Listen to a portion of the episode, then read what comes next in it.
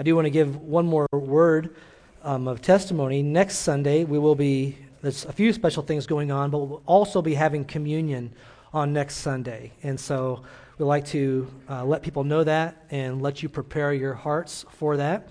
We join together as a church family as God commanded us to observe the elements, and so we will remember the broken body and shed blood of Jesus Christ next week. So I'd encourage you to be a, make sure you're a part of that service. You know these winter Sundays are always you never know what's going to happen from one week to the next. You wonder what the weather's going to be like. And we are blessed to have a live broadcast over WMPC and the radio station. But oftentimes, when I see a heavy snow coming, I think, boy, I think the listenership's going to be up quite a bit on WMPC this week because some of our folks might be staying home. I'm glad you have that resource, but I'm also glad that some of you uh, would come out and that you would make it a priority to you to be with God's people. There is something very sweet, something special about joining with fellow brothers and sisters in Jesus Christ. One thing that I came across in my reading about two years ago was one pastor, and it was right when they were developing, it's quite some time back now, they were just developing the recording of the services. And he had a very strong uh, feeling against that. And um, the only reason was is because he had a strong conviction of the presence of the Holy Spirit when the church would join together to worship. And we talk about that here.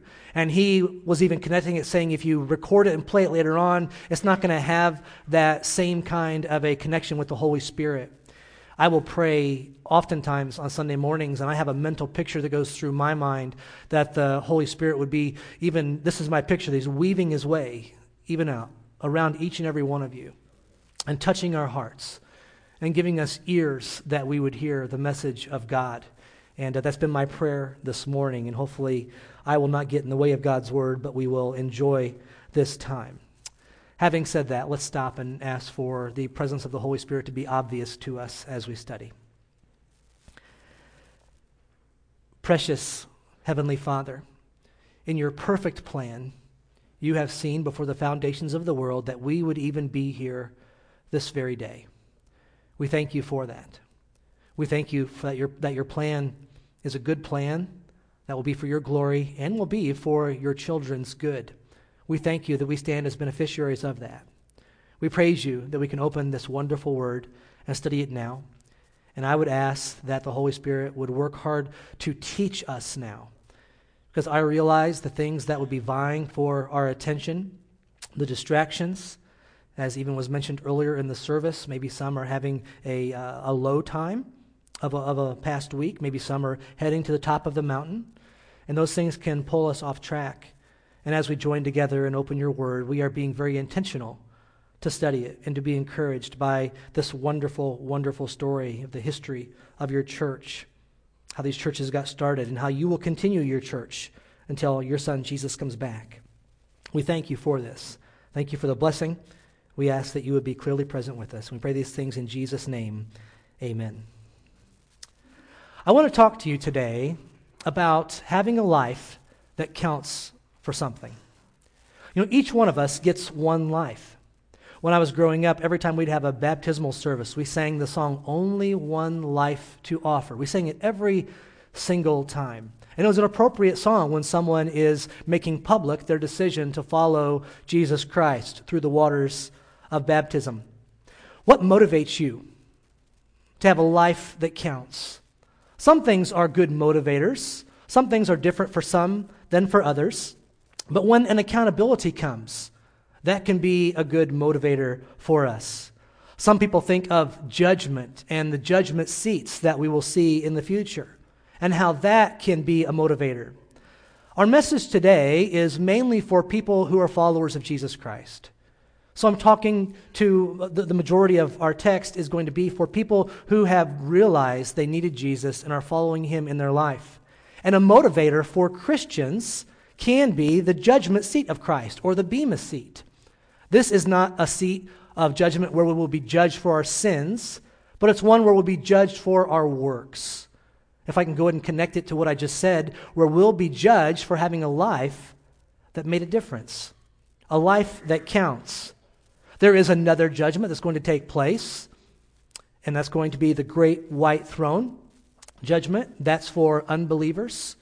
And the only thing that will be a criteria at that judgment will be is their name written in the Lamb's book of life or not. It's kind of a pass fail judgment. And we understand that the Bible tells us that wide is the gate to destruction. Many will be on that road to destruction. Many will be judged and will be cast out. But if you know Jesus Christ today, you will stand before the Bema seat. That judgment for your works, how you've spent your life in this world. If we're going to be graded on something, many of us have some familiar words. And I think that that Bema seat is going to be, it's not a pass fail. I mean, there are going to be many people who have faithfully spent their time in this world following Jesus and earning crowns that he would give. But there's one line that oftentimes we will hear that we want to hear God say to us at the end of our life. And that line, many of you can finish it with me, is Well done, thou good and faithful servant. Don't you want to hear that? Whether this be your last day in this world or you live another hundred years, wouldn't you love for the words that you hear from God, Well done, good and faithful servant. What a wonderful, wonderful testimony that would, could be said about us. You know, there are a handful of descriptions that we come across as we study the Bible that kind of make us uh, perk up a little bit and say, Ooh, ooh, I would love for that to be said about me. Sometimes we'll come across a line in the scriptures and we'll say, Wow, that's, that's, that's, that's a good thing. That's, pretty, that's, that's a great thing to say about someone. I would love for that to be said about me. We're going to come across one of those lines, in my opinion anyway, one that I would love to be said about me after my time in this world is over, where we see this phrase that there was a group of individuals that for Jesus Christ turned the world upside down. It sounds good, doesn't it? I mean, you could put that on a bumper sticker, couldn't you? They turned the world upside down. I don't want to give away too much of our text right away, but let me go ahead and tell you that was not believers that were going around saying we're turning the world upside down. It was unbelievers. It were people who were suffering because of the impact that the gospel of Jesus Christ was making. And honestly, I don't know if there's anything much sadder than a Christian who makes very little difference in this world for Jesus Christ. And right away, individuals can start to make excuses. Well, this is my lot in life. This is my history. This is what's happened. I do not doubt that we all have a different story. And I do not doubt that some might have a di- more difficult climb than others. But I also do not doubt that we have one God who wants to take every follower of His and make them into something that is fruitful and beautiful and where you can stand before Him one day and hear, Well done, good and faithful. Now, there are a lot of different uh, qualities that we can add to our life to help us with this, but I want to go ahead and give you a formula today. I see this from our text, and I want to give you a formula. It's not a guarantee necessarily that you're going to have just an incredibly fruitful life, but I see it here with this missionary team and I think that we can apply these right to our own life. So let me go ahead and give us this formula. I started out with just a picture of an individual. So that's how everybody starts. There are all kinds of people. And the good news is is that God knows there are all kinds of people. He knows there are different gifts, different abilities. God knows there are different backgrounds and pains. And the good news is is God uses every kind of person to accomplish his will when we look at our lives and we see God using us, we understand that maybe you've been given, given some things and you need to evaluate those to see how you can use them for something that will last for eternity. Maybe you've been given um, just a, an above average amount of intelligence. Some of us are jealous of you because of that. Use it for God's glory. Use it in this way that would produce fruit. Some of you have a magnetic personality. You're just someone who people want to sit next to and want to talk to. Use that for Jesus Christ. Maybe you know somebody who is just kind. If, if I ask you right now just to go through your mind and think of somebody in your history that they were just an extremely kind person. You probably wouldn't have to search very hard. I right now have a name coming to my mind, and they were just so kind, this individual. Everybody that knew them just knew they, how kind they were. And this one used that kindness for Jesus Christ. Maybe you've been given a, a talent. Maybe you have great wealth. Maybe you're a person that is dependable. How important is that in our walk? So we start with a person, you. Many different kinds of people. God talks about his church, and it says that it's like a body with many different members making up one body, the body of Christ. And then we add to the person courage. We're going to see this in our text today. We need to add to the person, to each one of us, courage. Has, everyone, has anyone ever told you that God wants you to be a part of the Great Commission? Has anyone ever told you that? If not, let me encourage you today. God does want you to be a part of a plan of bringing people to a saving knowledge of Jesus Christ. And this is going to take courage. I'll talk about this in a little bit more, but some of you may not need a whole lot of help in this area. Some people just have courage, they're bold. When I go to the scriptures and I think of somebody who was pretty bold, they didn't need to be encouraged to step out there. I think right up in the New Testament, the Apostle Peter, even if it wasn't the right thing, he was, he was getting out there. But God needed to work on him to make sure it was directed in the right way. Maybe you don't need to gain courage. Some of us do. I would be in that category of ones that need to gain courage. The courage to obey, or maybe you already have it and it needs to be directed in the right way. We add to this courage the wisdom in your method. And this is, this is a unique point that we're going to draw out of this because you need to understand that you may have a different approach in this goal of the Great Commission with someone that maybe you do business with in the marketplace. You might have a different method with them and with someone in your family. And so keep in mind who your audience is and the place where you are at. And so we have this courage to obey, we have the wisdom to know which method to use, and then we cannot separate this from when God gives eternal fruit. We have to have the blessing of the Holy Spirit. No matter how magnetic your personality is, no matter how great your method is, you will not have fruit in someone coming to Jesus Christ without this point the blessing of the Holy Spirit. No matter what, you, you will not see someone getting saved without the Holy Spirit's involvement. And all of this together is going to lead us to a life that makes a difference. This is going to be a life where you can stand before God and say, Boy, I really did, I really did give my all. I really did try. And I think God allows us to do that. This can allow you to turn your world upside down, if I can borrow the words. Well, all that to bring us to our text, Acts chapter 17. If you're not already there in Acts 17, please do turn there.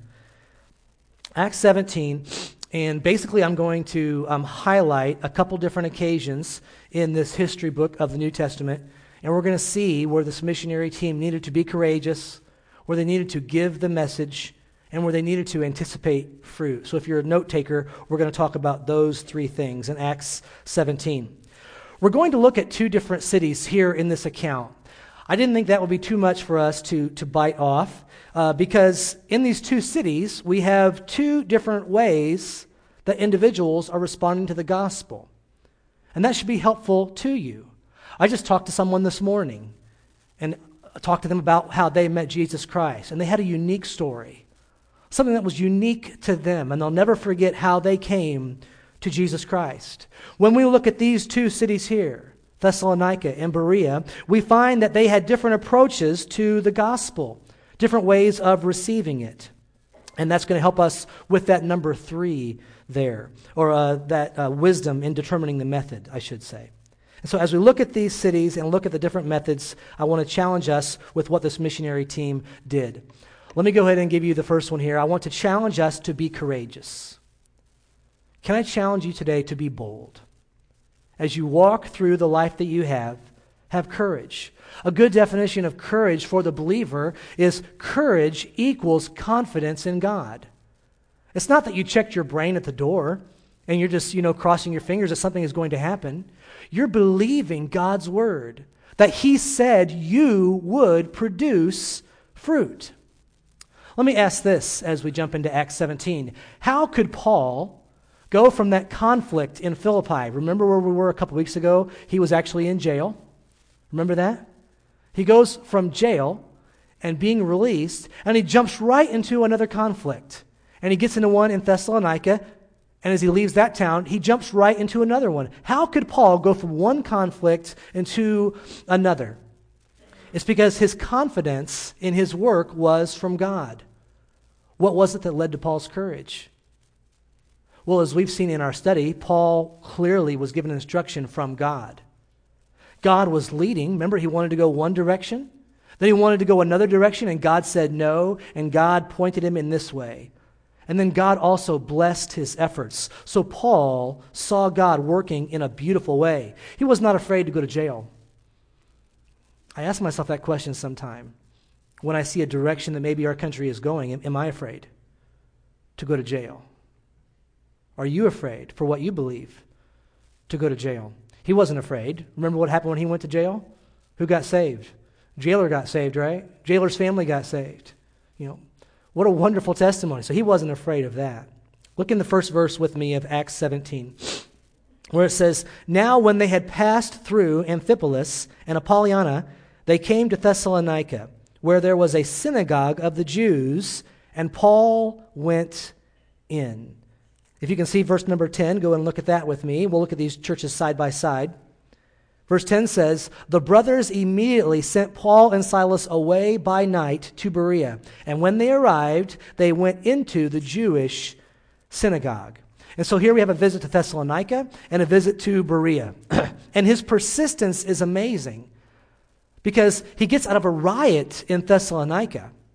And this is the kind of courage that would turn the world upside down if I can go ahead and challenge you with this, this is the kind of courage that will change your world. We had a special number a little bit ago, and the challenge in that song was to cross the steeps, no, to climb the steeps and cross the waves in order to send the light. We don't anticipate that, do we? I want to send the light this week. Is that going to include climbing a mountain, doing, doing something that is difficult? Some of us don't need to add courage. We just need to point that courage in the right direction. But Paul and his team, they had courage. And added to that, they would give the message. This was always part of their plan. And let me go ahead and say this, okay? Because this is, I'm going to take the out away.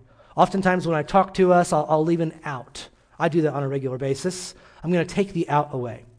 It is good for you and I, as followers of Jesus, to live in the light of Christ but don't miss this.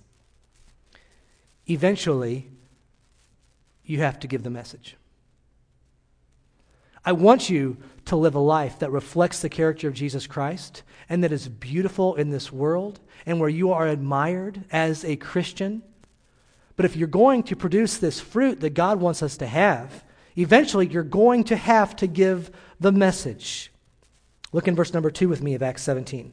And Paul went in to the synagogue, as was his custom, and on three Sabbath days he reasoned with them from the Scriptures, explaining and proving that it was necessary for the Christ to suffer and rise from the dead, and saying, This Jesus whom I proclaim to you is the Christ. And so, catch this, he gave the message. You need to live as a light in this world, but eventually you're going to have to say the words. You're going to have to give the message out. I think Paul's message was longer than this, but he got to Jesus Christ. He didn't skip Jesus Christ. He didn't talk about the benefits of being a Christian. He talked about Jesus Christ. And we know his sermons went longer. Later on in our study of Acts, we're going to see a sermon went so long that somebody fell asleep and fell out the window, fell to his death there. That's why we have so few windows in here and why you sit down when I preach. It's wonderful to see God work. You cannot miss the fact that eventually you're going to have to say the words to give the message of the gospel. The method in Thessalonica was he reasoned with them from the scriptures. He was explaining and he was proving it. Do you see that method there? And this was in Paul's wheelhouse, I think. He was good at this. He was debating with them. Understand what Paul was doing here because he did not have the New Testament which is where most of us go to for our gospel presentation, right?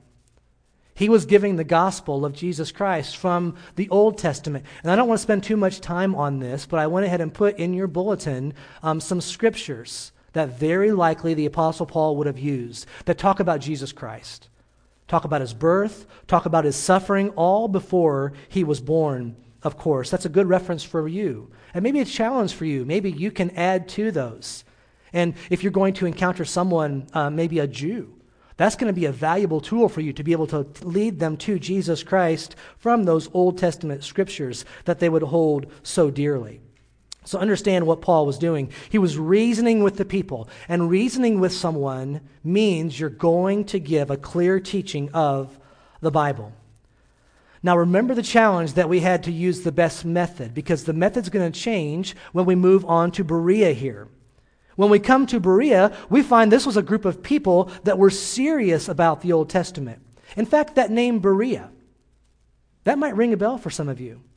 Just this morning, I just got on my phone and I Googled Berean church, and I found within an hour's driving distance three different churches at least that you can drive to within an hour that are called, that have the word Berean in their name. Why would churches do that?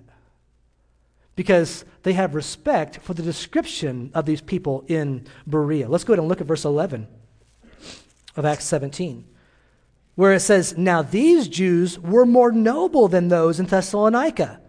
They received the word with all eagerness, examining scriptures daily to see if these things were so.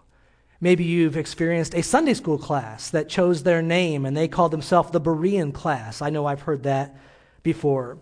Something good to be said about these ones, but it's a different method. They were eager to examine what the Apostle Paul had to say. And I am so happy for you when you'll come across someone who isn't just going to or have to debate necessarily, but they'll say, okay, man of God, woman of God, let's, let's see. You say the Bible's the source of everything you believe. Let's go ahead and jump in here. And let's see if this is really true. I had that experience years ago. I had a wonderful coworker of mine. And as we worked side by side, um, he was not a Christian, but he was searching. He was looking. Keep your eyes open for people who are searching. And on the job, we were working side by side. And I remember the question he asked me about my faith and Christianity. And I didn't want to be offensive. I gave him a response that I was positive would not be offensive. And he pressed me. And I didn't want to be offensive, so I gave another similar response. And he pressed me. And that led us to going and getting into God's Word, to going through a Bible study, which clearly answered his questions and explained the gospel and led to him coming to Jesus Christ. But what was he doing? He was eager not to see what Jeremy had to say, but he was eager to see what the Word of God had to say. And wonderfully, that was a unique method that God brought my way. And so we need to give the message. And then also, as we go through this, one more thing, and this is walking in faith, we need to anticipate fruit. This is believing God. I think it applies a little bit to the first one to have courage. But you need to anticipate fruit. Let me just go ahead and ask this question. If you knew ahead of time what the result was going to be when you stepped out on faith like this, would it be easier for you to step out on faith?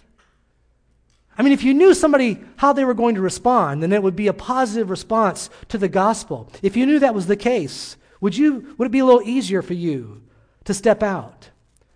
What if God gave you a guarantee of fruit? I want to suggest to us today, this might be strong for some of you to receive, but I want to, to suggest to us today that God does give a guarantee that every follower of Jesus Christ will have fruit in this category. I think John 15, 16 teaches us that as he was talking to his followers, and we apply that wonderful verse right to ourselves where Jesus says, I chose you and appointed you that you should go and bear fruit and that your fruit should abide. I don't think it's a stretch for me to say that applies to every woman and every man that follows Jesus Christ. You are to have fruit and to have fruit that abides. Now, in order for you to affect your world, you're going to need to see converts. I know this is strong words. I recognize that. And I don't know if your part in that process is going to be the planting or the watering of that seed or the actual seeing of that fruit during your time. It might be one of those, it might be all three of those. Just as I was thinking about this this morning and going over our lesson, I was encouraged. I mentioned my friend, that coworker that, that came to Jesus Christ, and what a blessing that was. And I mentioned the Bible study that we did.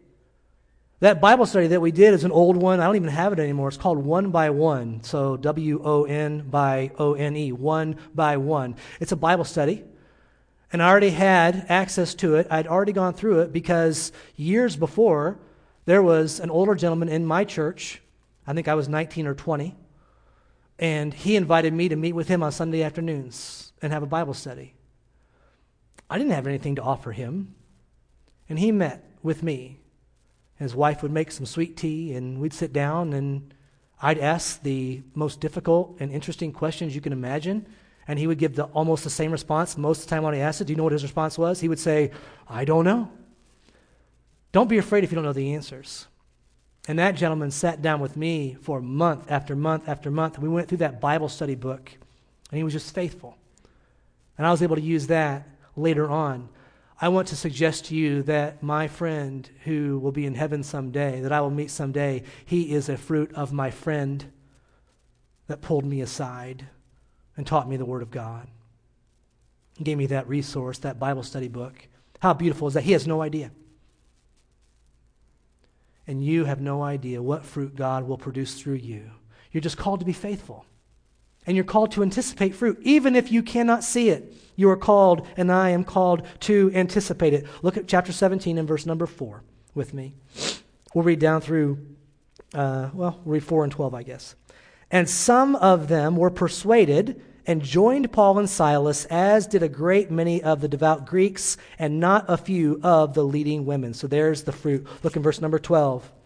Many of them, therefore, believed, with not a few Greek women of high standing, and as well as men. And so Paul anticipated that people would respond. And what he was, he was faithful. And that's what you need to be faithful. You might need to get some more courage. You might need to find the right resource, but you need to anticipate that God's going to do something. I had this experience just this past week as I, um, I have tried to take opportunity to get the courage up and remind myself to give out the gospel. And one of the best tools that we have, I'm, just, I'm, I'm, I'm completely biased here, but this is just, I, I believe this completely. One of the best tools that you have to share the gospel is the resource of God's local church right here at Calvary. Don't miss that. I mean, what's going on in these classes and these programs and in these fellowships? The gospel of Jesus Christ. And so you have a wonderful resource that millions do not have. And I understand that and I believe that. So I invited someone that I interact with to have their kid come to church because we have a great resource for that. And this was quite some time back. And they didn't respond to it. And what does that do to us when someone doesn't respond to it? right? Kind of takes the wind out of our sails. And there were multiple times when I talked to this one about that, and I saw this person this past week, and they brought it up. I didn't bring it up. I wasn't being courageous. They brought it up. They said, Yeah, you mentioned something about your church program and something for my kid. And don't miss what I'm about to say. Don't miss this. Then they said, Yeah, my daughter, she's been coming to me asking questions about faith and about God, and I can't answer them. And so I thought about what you said. And how we doubt our God and we doubt his plan. We need to anticipate the fruit. And I am anticipating that God's going to do something with that. And you need to anticipate through your faithfulness. Maybe you're doing some watering. Maybe you're having, there's an old, there's a song that gets put on the radio sometimes. What if you're the seventh, is it 17th one? Is that right? Somebody help me out here. Is it, uh, if it takes 15 times? What's the song? What is it? 15 times. If it takes 15 times for someone to hear about Jesus, what if you're the fourth person or the eighth person? I don't know where that's at, but I think that that's part of your fruit that you won't even see sometimes until we get to heaven. How beautiful and wonderful is that? Let me go ahead and tell you what I did with this one. Is the next time I saw them, I walked up to them and I said, Your daughter's been asking questions. My daughter asks questions at my church. I'm biased, yes, but I believe in the church. Years ago. And there's one, they're here this morning, that prayed with my daughter in one of the Sunday school classes to accept Jesus Christ. Now, I want to be responsible. And I took my daughter out afterwards um, the next week. We went to a place called Emma's Diner. Isn't that appropriate? Emma's Diner. And um, I, I walked through this booklet with her. This is just a booklet called Who Will Be King. It gives the gospel very clearly, um, but it, it's, a, it's one of the most wonderful presentations of it. And I walked through this with my daughter. And I went to this woman in the marketplace that I interact with, and I said, This is what I walked through with my daughter, and this is what I gave her, and I want to give you one. This is a good way to answer those questions for that. And then I said, By the way, I don't know your church background at all. I don't know anything that you have. And so, can I just ask that? And they kind of went to a church when they were like young for some time, but not really a church background. And so I said, Can I give you a different resource? And I have an app on my phone that I can send through a message.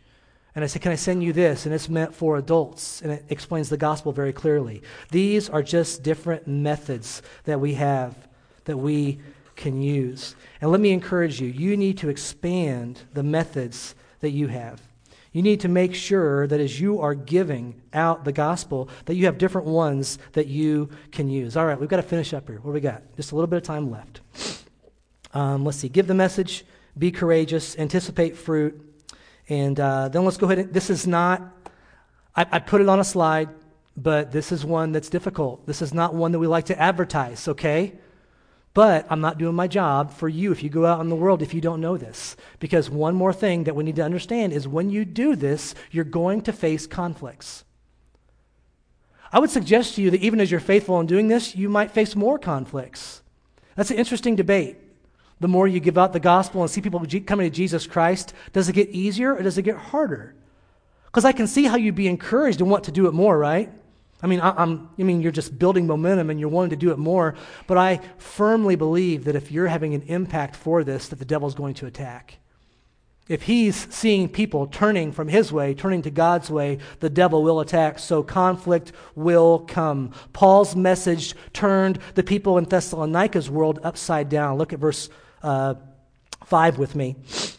But the Jews were jealous, and taking some wicked men of the rabble, if you've got a King James Version, it says, of the baser sort. I love that. They formed a mob, set the city in an uproar, and attacked the house of Jason, seeking to bring them out to the crowd. And when they could not find them, they dragged Jason and some of the brothers before the city authority, shouting, These men who have turned the world upside down have come here also. And Jason has received them, and they are acting against the decrees of Caesar saying there is another king, Jesus. And the people and the city authorities were disturbed when they heard these things. So, unable to find Paul and Silas here in Thessalonica, they take Jason, who was housing them. I don't know what Jason's story is. Maybe he got saved during this time of debate and interaction. But Jason was housing them. They could not find them. And the charges are clear, and the charges would be effective.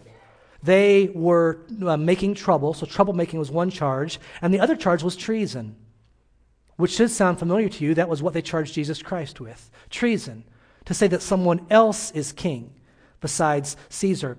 And I want to give these guys some credit. They were very shrewd. Because in verse number 9, we find that they had a way to get Paul and Silas not to come back. Look at verse 9 with me. And when they had taken money as security from Jason and the rest, they let them go. So Jason would pay a bond that would be a guarantee that Paul and Silas would not trouble them anymore. So as long as these two magistrates were always in charge here, Paul could not get back in. Look at verse 13 with me. But when the Jews from Thessalonica learned that the word of God was proclaimed by Paul at Berea, also they came there too. So they left that previous place and came and disrupted things in Berea, agitating and stirring up the crowds. Then the brothers immediately sent off Paul on his way to the sea, but Silas and Timothy remained there. Those who conducted Paul brought him as far as Athens, and after receiving a command for Silas and Timothy to come to him as soon as possible, they departed. And so, as we close here, we find that some of these Thessalonian Jews come and they instigate another riot. And so, if you're looking for the takeaway for your life here, you need to be courageous. You need to be looking for the right method to use in giving the message, and you need to anticipate fruit so that your life can count. Specifically, what can you do? I went ahead and put a couple things down here. First of all, prepare yourself to be bold. You found in your bulletin this little cardstock handout. Um, I made one of these for myself, not nearly this colorful or classy, but I made one of these. Some of you have seen it in my office.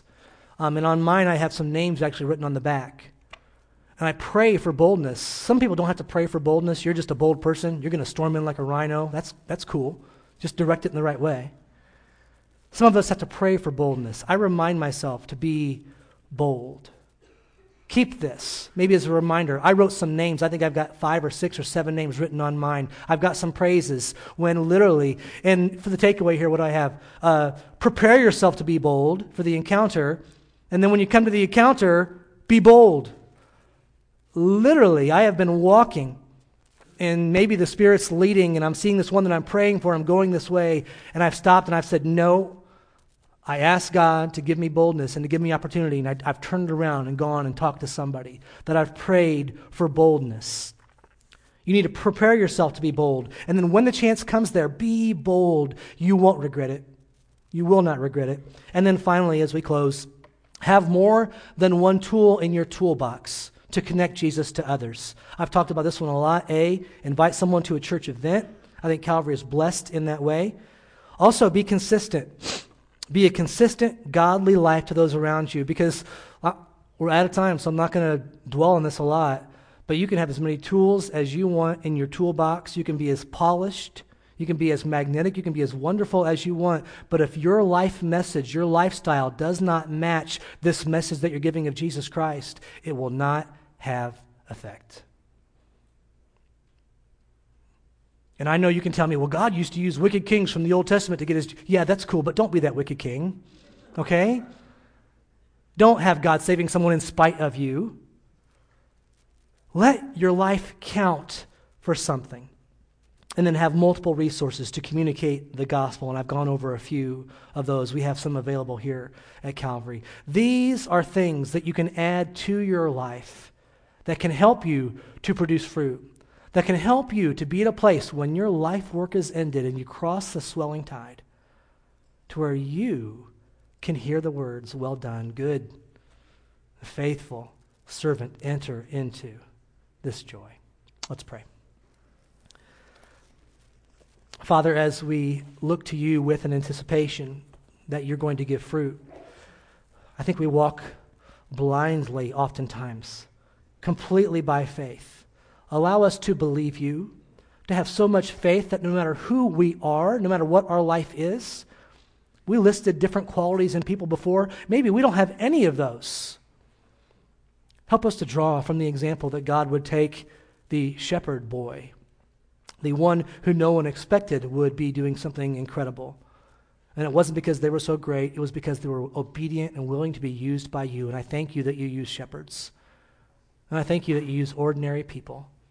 And I praise you, Heavenly Father, that you use broken people, of which I am one. With heads bowed and eyes closed, no one looking around, I'm going to ask Ron just to play through, just to stand on the piano. You pray. Just pray that God would use you, that He would give you courage, that you would believe Him for the fruit. Maybe you're here today and you're not one that's going to stand at the Bema seat to be judged for your good works. You're going to stand at the great white throne, and God will say, Depart from me. You'll be in that big group going to hell. It's not too late. Today can be the day of your salvation. Accept the gift of salvation and forgiveness of Jesus. Pray at this time while the piano plays.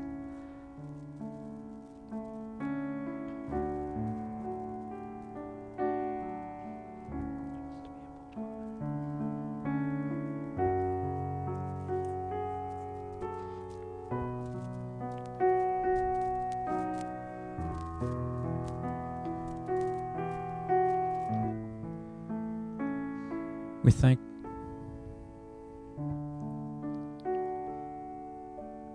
great service today. Would you stand with me? We know this chorus, but there are actually two verses to this. If you know the verses, would you sing with me? People need the Lord.